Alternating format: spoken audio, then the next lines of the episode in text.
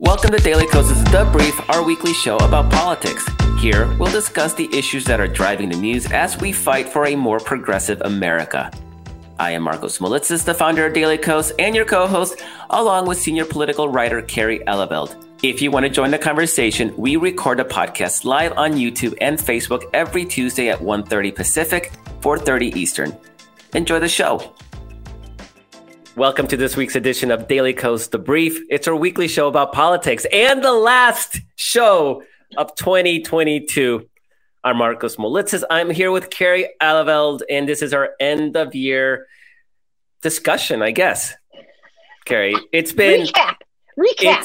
you know, every year, you know, 2020 was a nightmare because of COVID. 2021, just as much because, oh my God, it's another year of COVID. 2022 launched with uh, um, the narrative and the feeling that oh my god republicans are going to take congress and this year just it's just going to be another another terrible year. The news wasn't great. Elon musk doing elon musk things and and trump's ad antics. And so it seemed like oh here we go. 2022 can can any of these years be okay? And then it actually it actually ended really nice. I mean yeah. we we won an election we kept we expanded our majority in the Senate. We won governorships in all the key states, Secretary of State's offices in every single battleground, 2022 battleground, except for Georgia. And at least there we know that the guy's not going to steal an election for Donald Trump. Right. And the uh, we we lost the House because of gerrymandering, but we lost it in perhaps the best way possible by in that their majority is so narrow that they are in the middle of a outright civil war where right now you know we, we had well, last week we, we we talked to joan mccarter senior writer at daily Kos, and and she thought we all thought okay it's probably probable that that kevin mccarthy is the is the speaker of the house. It doesn't even look like that might happen at this point. I would like to say there was this giant leaf blower outside. They were like doing the gutters while we were while we were while we were recording. And so there was a lot that I didn't say. Um, this and this is yeah, two weeks ago, and and or two episodes. Two weeks ago, yeah. And so right, and and so I actually wasn't sure that McCarthy was going to bring it home, but there was oh, oh literally no, like, oh, now yeah, you're going to yeah. claim, okay, it's because of the leaf blower. the leaf blower. My, I, honestly, I just, I just don't think McCarthy can bring this home. And um, you know, it's easier to say now. Like, I just don't think he can. I, I, um, I just really wonder. Especially, we heard. Um, I don't know. Sometime last week, someone asked, uh, you know, Steve Scalise about whether or not he he support something. Does he think McCarthy has the votes or get the votes or whatever? And, Steve Scalise instead of saying, "Of course he will. Of course he's going to get the votes," said something like, "Listen, I'm just keeping my head down and doing my work and blah blah blah." it was like it was. I mean, it was so clearly like I am knifing my boss in the back. Um, I'm not gonna. I'm not gonna say one way or the other whether or not he's gonna succeed and whether or not I he has my full throated endorsement. And also then then this is the best thing. Did we talk about this? How everything how how there's this never Kevin movement, right? Of like five people who have said it's the it's it's the I call it the Nev Kev movement. In my head, every time someone says never Kevin, I'm like the Nev Kev movement, right? And it's like five or six people who have pledged that they're not going to vote for him, which which alone you know tosses his his chances unless he can get a bunch of people to vote present blah blah blah but which, which then there which he might. then it's... he might he might. Yeah. but then in order to like make it in order to who in order to um, combat that there's a group of people who are wearing pins around this week that was that is the only Kevin movement, and it's been re- reduced down to a little button that says "okay" on it, and that's like okay is the most enthusiasm that they can bring for like you know not like kevin or die or you know something like that. Just like okay he's okay. O- okay. So oh my god like, it's so great. So the and you know what i gotta say you know everybody's talking about Twitter and, and the implosion of Twitter as a platform is is actually very distressing. And it's sort of my, my main social media outlet as well. So I, I don't like what is happening. I do enjoy seeing the mirage of Elon Musk punctured in this way, where he's just he could have been. He's like Donald Trump. He he could have just kept his mouth shut, done what he kept doing, and had a good life. And people would think, oh yeah, Donald Trump, he's a successful businessman, and and uh, and you know he owns all his real estate, and oh look how wealthy he is. That would have been the end of it. And for Elon Musk, he could have been. People could have talked about how he he created the first new car company in 80 years, and how he brought about this electric revolution and how he shot for the moon and Mars and created yeah. rockets that land themselves on a dime. I mean, I know a lot of people want to minimize his accomplishments, but they're real because nobody thought that stuff was possible. But what happens when somebody who is a self-avowed Asperger on the on the autism spectrum, who knows he doesn't do social well? It's great when he's talking to engineers and it's great when that pig-headedness is dealing with investors who may be saying, like, I don't think you could launch rockets that land themselves automatically. Maybe that helps there, but you if you're not good at social, you don't buy a social media outlet. And what we've now seen is that that the guy's kind of an idiot. He's mm-hmm. definitely an asshole. And he is he has that Trumpian thing where he will play to the crowd that that worships him the most. So Trump could be like, yeah, I'm not touching QAnon. I'm not touching white supremacists. No, they said they love Trump, so therefore he loved them back. And Elon Musk loved liberals as long as liberals like me, and I own a Tesla, people like me were like, yeah, this guy's great. He's like, like carbon neutral cars. How cool is that? Like, let's let's go all electric not so great when it's it's again QAnon and and the people willing to be obsequious to people like Donald Trump or Elon Musk because us liberals we're not going to be like oh Elon you're so great like everything you do is is wonderful and so I actually been enjoying seeing that that bubble burst even though I hate what he's really doing to Twitter so it's just kind of the collapse of this mythos of Donald Trump with the NFT trading cards uh, last week with Elon Musk. So it seems like a lot of the stuff that was horrible about the last few years, it seems to be like resolving itself. Yeah, yeah. I, I, I mean, first of all, I just got to wonder what is it about people who are kind of antisocial and have trouble like either buying or building social media networks. I mean, Zuckerberg, Mark Zuckerberg wasn't exactly like, you know, Mr. Life of the Party. Um, he created that because he was if I understand it correctly, because he was pissy because he didn't have enough like friends or something. I can't remember what the background was on that, but it like was it was like not he was like created it and and then and and you know I, I don't think those people are are end up doing well in terms of making positive contributions to the social interactions of other people. Um, I will say, like, it just is bizarre to me that people like Mark Zuckerberg and I mean, frankly, um, Elon Musk is making Mark Zuckerberg look like the life of the party. He's, he's like, like, Bill Gates looks great. Like, you know I what? Mean, you, rather- know, you have these moments where you're like, well, if you had to go over like, you know, people, this classic question, if someone was, if, if, if you had, if you had, if someone was going to, if you were, had to go over and ask someone to dance with you, would you ask Elon Musk or Mark Zuckerberg? Well, Zuckerberg, I would ask Zuckerberg. you don't have to think about it it's bad news either way, but come on, you never ask the question with like Brad Pitt and someone else. You know, you ask the question. right. So right.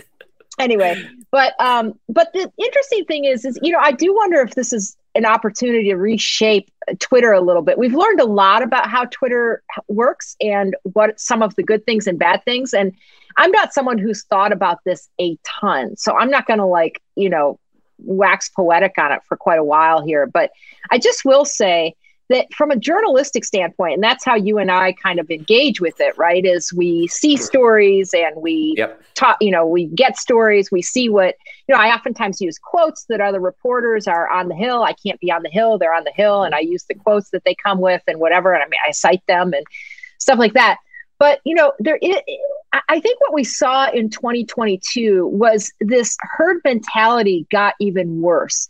It seems like there's such an immediate price to pay on Twitter now, where people can be just absolutely savage. They can be vicious. They can, you know, they can really lash out for, you know, that that if you are not if you are swimming against the mainstream, against the conventional wisdom, as Simon Rosenberg was doing, as we were doing, you know, as Joe Trippi, you know, Greg Sargent, Tom Bonier, we were all swimming against the the, and we were doing it based, as we've talked about, on facts and looking at the data. And I had a real gut instinct about movements because I've covered them um, and what it means to have your rights taken away and how that ignites mm-hmm. people.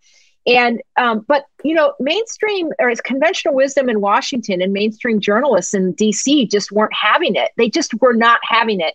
And I and none of they would have arguments. I, I never engage in Twitter arguments. It's like useless to me. But they would have arguments with Simon Rosenberg, and that's part of what Simon was doing was trying to convince the mainstream media that they were off on like an island with this stupid red wave thing.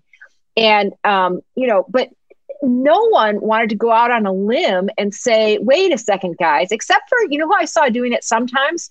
Was Ronald Brownstein of uh, CNN, political analyst at CNN and, and, senior editor at the Atlantic. Of course, he's kind of a genius. He's like mad genius when it yeah, comes to data. I was going to say he, he's so, he's kind of he's no level, Chris Cillizza. no, no, he, the guy's actually smart. Yeah. So, but but like no one want everyone wanted to be on the red wave bandwagon uh, because they just couldn't. you know, they they couldn't bear being out of step with all their other fellow journalists in DC. And I think that Twitter makes that worse. It makes the instinct, the herd instinct, the conventional wisdom instinct, particularly in the Beltway, worse. Um, and and I'm wondering if there is a way, as you know, we look at a different style of Twitter, uh, you know, reforming it, whatever, that there's a way to come up with something that doesn't reinforce narratives that aren't true narratives just it, because everyone's that's what everybody is saying. Yeah i'm gonna um, i may disagree with you a little bit here. Sure. um, I've, I've been i was i was this is a true story. I can't believe this actually happened. It sounds fake. It actually happened. This was 2003 and this was during the Howard Dean boomlet, right? So when when uh, he was starting to take off, and I was at a DC cocktail party. It was a little literally I was at a DC cocktail party, and somebody sat, you know, somebody was talking to me, and uh, and and and he or she, I forget, said like, yeah, you know, Howard Dean can't get elected. He, he he's too liberal. He can't get elected. He's unelectable because he's too liberal. And then person A told person B. I was I was in a group, right? You know, he can't get elected. It's it's you know he's he's he's unelectable. Then person B told person C. So the third, you know, yeah, Howard Dean can't get elected because he's too liberal. And it was civil unions. That was the thing. Yeah, civil unions. He can't get elected. That's too liberal. Civil unions. Then I saw person C talking to person A, the first person in the chain. Howard Dean can't get elected because you know civil unions. He's too liberal. And person A said, "I know. That's what I've been telling people." And it was literally the circle where they were reinforcing each other's beliefs at a DC cocktail party. So, yes, you're right. Twitter acts in that same capacity. Absolutely. Agree 100%. The difference, though, is that somebody like Simon Rosenberg can be like, uh, guys, you know, here's some data that sort of, you know, kind of, kind of brings into question your a priori's. You, you might want to rethink this and and that public pressure forces a lot of these journals. Now they may dig in like they did this time, absolutely. Yeah. But I would like to think that after the results, maybe some of those people will be a little more humble next time. Maybe they'll realize, you know, maybe I shouldn't be so uh, so certain about things because I was just humiliated publicly and it's that public scrutiny because in that DC co- co- uh, cocktail party circuit, none of those people are accountable, right? Because no, Howard no. Dean wins, loses, don't matter, right? They're gonna they're just gonna jump onto the next. Yeah. And this is where I think Twitter has value and where I actually really weep. And this whole idea, like, oh, everybody, let's go to Mastodon. I don't want to be with a bunch of liberals because I'm not against that. And if people need, you know, safe spaces to organize, I think that's great. Like have a place where liberals can get together and plan ahead the next battles. Wonderful my interest in Twitter is less about preaching to the choir. We have daily Kos for that. I mean, we, we have our own social media outlet for that. for me, Twitter is a place where you can try to influence that dominant media narrative to point at it, to call it out, to either say, like, this time they got it right, or no, this time this is not supported by the facts, and to put some of that oversight and pressure on these reporters that I suspect next time may be a little more humble. Because I got to say, my first, and maybe I'm different than everybody else. Maybe some of these reporters are psychopaths and don't care, right? But I remember when I first started Daily Kos back in 2002, I swore up and down that uh, that the Democrats are going to win that midterm election. I was so convinced, and publicly, yeah, we're going to win. And that's a year that Democrats did not do very well. They got they got their asses whooped, and so I've been like so publicly like sure of it. And it's happened multiple times. I was sure Hillary Clinton was going to win in 2016. I was sure of it. The data. I remember. I remember reading your reading your stuff and thinking he's sure of it it feels good. yeah. And and I, so I, I, didn't know, but and so being public about a prediction and then being wrong has a way if if you have if you're a normal human being with with notions of shame and embarrassment and pride you're like i don't i don't want to do that again. I don't ever want to be in that position again. And so the hope is that next time all these people that mocked and dismissed simon rosenberg for basically just saying like look at the data guys and not even not even polls because the polls you could say yeah the polls were wrong. We were wrong in 2016 because the polls were wrong. We mm-hmm. were looking at the data the data was wrong. So there's there's always a chance. Well and, and I, let's just remember that that that that in the last two weeks that that that polling actually changed right i mean part of it was is that the polling that was a month out didn't include Comey coming out and saying, "Oh, we're True. launching another investigation," True. and blah blah blah. So yeah. there were there were actual real October surprises in that 2016 election that affected things. So the polling may not have been wildly off, you know, like a month yeah. out, but by the time the but it was certainly two weeks behind, you know, by the time you get to the election. So that's part yeah. that was part of it. That's true, but we also in 2016 we didn't have the early vote as a marker of enthusiasm. And again, by its very lonesome self, it wasn't definitive, right? Because again, there's context. You know, everybody, all the Democrats could have voted the first week of the election, and there were no more Democrats left. Like we didn't know what that universe looked like, but it sort of showed like if the premise is that Democratic performance and in, in enthusiasm is down, then we wouldn't be seeing these early vote numbers. And in fact, we did not see them in Florida because enthusiasm within Democrats was not high in Florida. And then we saw that right. Florida, was, you know, just like Texas, were two places where Democrats did not do well, were two places where the early vote was weak. It was also weak in Nevada. So we knew going into Nevada that we were in trouble because uh, Jon Ralston of the Nevada Independent, he tracked that stuff. And he was saying, like, this is not looking good for Democrats. We yeah. lost the governor race and we barely hung on to that Senate race. Barely, barely, right. barely. So the early vote actually is a indicator and so we had that. We had the special elections. We had, yes, we had the polls and we had trends. We could see that, that the, the numbers were trending in our direction very slightly, but we could see that Democrats were improving in those last few weeks of the election as opposed to the opposite. So we had a lot of information and, and um, the our ability to be able to look at that and analyze that dispassionately, I think allowed us and people like Simon Rosenberg. And yeah, people accuse us of hopium, trafficking in hopium, but it turns out that we were actually trafficking in reality. And had Republicans won, it would not have been because we were trafficking in hope. It, like it would have been because all these markers were were wrong. But there was enough data there that we're like, we can say like, and we, Kerry, you remember, we kept saying like, maybe there will be a red wave. Like we're not oh, saying oh, yeah, definitively no. there won't be. Yeah. It's just we don't see the evidence for it. Where yeah, is this right. evidence? Right. There's no there's no evidence of it. Yeah. So absolutely. So that's another great thing about 2024. The the or 2022. The data actually was just positive. True. Right. Can I add one thing about this Twitter discussion, and then we can probably end it? But I I I, I so I agree with you. You're you're basically saying I'm saying it it increases the herd mentality, right? Especially in, among DC journalists, yeah, right? Not everybody. Yeah. yeah. Yeah. So, and, and then you're saying, but what it also does is it gives people like Simon Rosenberg basically direct access to pushback, right? That's true too. That's and publicly, too. public, because he can call him up, publicly. and he did, and he says he called yes. him up. right publicly right so, so, publicly right uh, exactly a forum a public forum in which to do it um, assuming that people you know that we don't all get banned eventually. But uh, that's, a whole nother, that's a whole nother right. topic so we're not going to get into that but that's a whole nother topic. But um but th- so i agree i agree with that. That's a good point.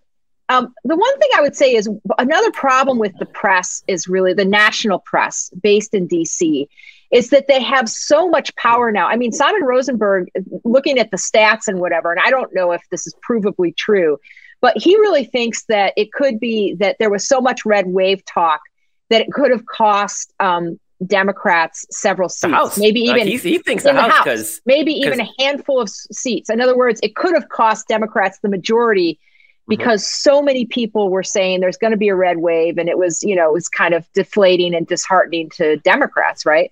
Um, of course, there were a whole group of organizers who were who just kept on moving, kept on doing their thing. There were a whole group of you know activists who kept on doing their thing, and that that was you know that steadfastness is what saved us, along with this just shocking Dobbs uh, decision um, overturning Roe.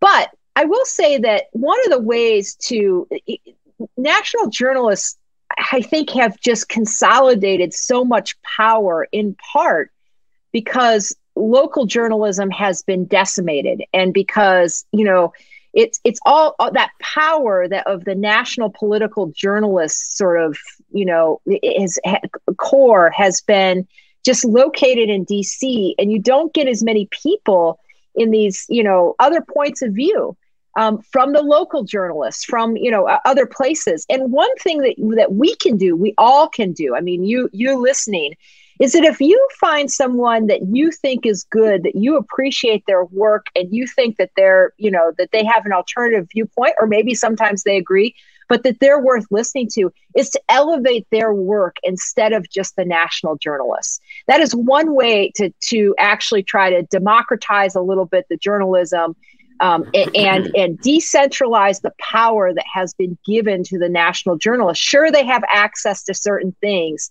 that we don't. I definitely, when I was in DC, had access to certain things that that people outside of DC didn't. But it doesn't mean that they're omnipotent. And it doesn't mean that they understand elections or campaigns better than other people. Um, sometimes they have more access to internal polling and things like that, but internal polling isn't the end all be all. Um, and and so you know, like and they only they only see what campaigns want them to see. So again, it's right. narrative shaping. It's exactly. not necessarily if it's sh- they're not showing you the crappy with, polls it's shared with the journalist, it's shared for a reason. Okay. So, and it's the journalist's job to be like, I hope I'm not getting played here. I see these numbers. Maybe I should check that against something else to make sure that I'm not just being used as a, you know, a, a, a PR campaign.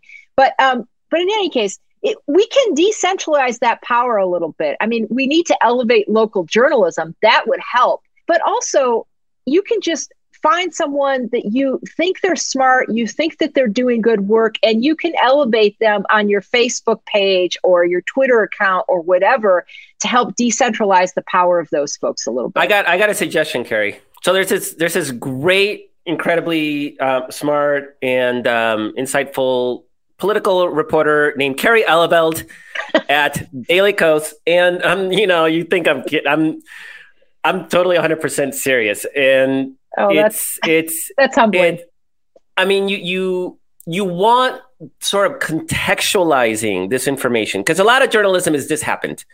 You get a lot of this happened, or they will throw a lot of polls at you. And they might not even properly write about those polls. The New York Times famously had those four House polls that had the Democrats leading in all of them. And yet the headline was about how fresh new evidence that the Republican wave is on its way. The polls had literally nothing to do with his with his with his headline. It was so, crazy. And and so I, I would I would I mean if you're listening to this podcast I assume you read Daily Kos but but like seriously if you want real solid contextualized information on the political situation the, the debates in DC the polling I mean Kerry is like she nails it there's a reason I asked her to be my co-host here and it's no. and uh, it's because I I consider her one of the best political reporters and writers and thinkers and analyzers. And so context is incredibly important and no no BS. Like we don't bullshit as a as a rule. And Kerry certainly doesn't bullshit. So it's really, really great that that we have Kerry and that she's available. So, like, seriously, talk about decentralizing political coverage. Like, look at people who got this election right, and Kerry is one of those people who did. Yeah, and there's others too. I really appreciate. I, I super appreciate that, but there are others too. And and you know, Greg Sargent was one of them. I think was out there, and there were other people. Um, Ronald Brownstein. I mean, you just can't go wrong with that guy. He his just nope. ba- his his grounding in real data trends over the course of two to three decades is is unmatched. So anyway, yeah, yeah. So it's great. So really, uh, I mean. just to sort of come back to 2022, I mean, really the year started uh, rough. I mean, the Supreme Court, obviously, and and it ended the way it did because people really fought hard this election. They ignored that media narrative. They ignored all the noise. They they they focused on what was important, and that was protecting their rights and to push back this threat against democracy. And we did something as a movement, as a party, as a, you know, Joe Biden as a president that hadn't been done since 1934, I think 88 years since the party yeah. in the White House in the midterm election both picked up governorships and Senate seats. 88 years. This was not. This is why that media narrative was so pervasive because in nobody's recorded in remembered history had the party in power been able to manage anything like this. What we did is we we broke that long, long losing streak for the party in power. And we did it fairly convincingly. I mean, this this was not a fluky election. And we did a lot of things right. We got we finally convinced Democrats to engage on the cultural wars. I mean, right, we talked about that last right. week with uh, Jen Fernandez and Ancona. Like it was mm-hmm not about oh we got to talk about kitchen table issues and then talk about the things republicans wanted to talk about which was high guy, uh, gas prices inflation. We shifted the terrain of the of the debate even though the media didn't want to play ball. That's even right. though there was parts of the democratic party that did not want to play ball. And hopefully that has now it's positive reinforcement it's like oh this kind of works. Next time we'll do we'll campaign on what is popular for us and will not campaign on whatever issues they may have going for them, whether it's Honduran caravans or crime or whatever, whatever they'll make up, whatever, because they're going to make something up. But now we have this, this, this, and Kerry, you and I were sort of discussing this the the there was a sprint right? There, there's been like every election is the most important election in our lifetime and it's exhausting and it's burning people out. I can see it. We can see it on daily Kos traffic numbers. People are just they're fried and they're tapping out. And now may seem like a good time to tap out like whew, we saved democracy but we haven't. So there has to be real thinking about how we remain healthy how we how we run this marathon, not sprint after sprint after sprint, because eventually you gas out. But how do you sort of train this into thinking this is a marathon? Just like just like the you know the anti-abortion movement spent 50 years working on how to how to move the Supreme Court towards eliminating Roe v. Wade. And this is the this is what we need to do now. We now have proven that we can win a tough election. Right. How do we sustain right. that? Right.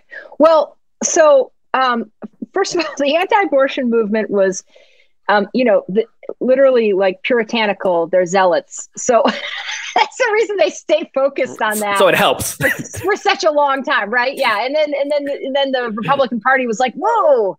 We got these people that are just like literally true believers. Um, you know, we we can be tr- our own true believers uh, in protecting democracy and reforming democracy so it works for everybody. And I think you know, first of all, like liberals in general are sort of prone to a certain amount of cynicism. We're doubters. We, you know, we want to think things through. We don't want to jump on something. We want to, you know, get in there and and and you know, look under the hood and make sure that we. And then and then you know, cynicism, especially for Gen Xers, I feel like is a backstop to you know disappointment it's like well i always expected it was going to be this way you know and um and frankly watching politics is just a is just a, a recipe for becoming a cynic because so many things don't happen the truth of the matter is is that is that this year and the past three election cycles have been proof positive that things that good outcomes do happen. They don't happen always on the timeline that we want. They don't happen always all at once, right? And in 2020 was the perfect example. We took back the White House. We clawed back the White House from, and it wasn't easy. It wasn't no. easy.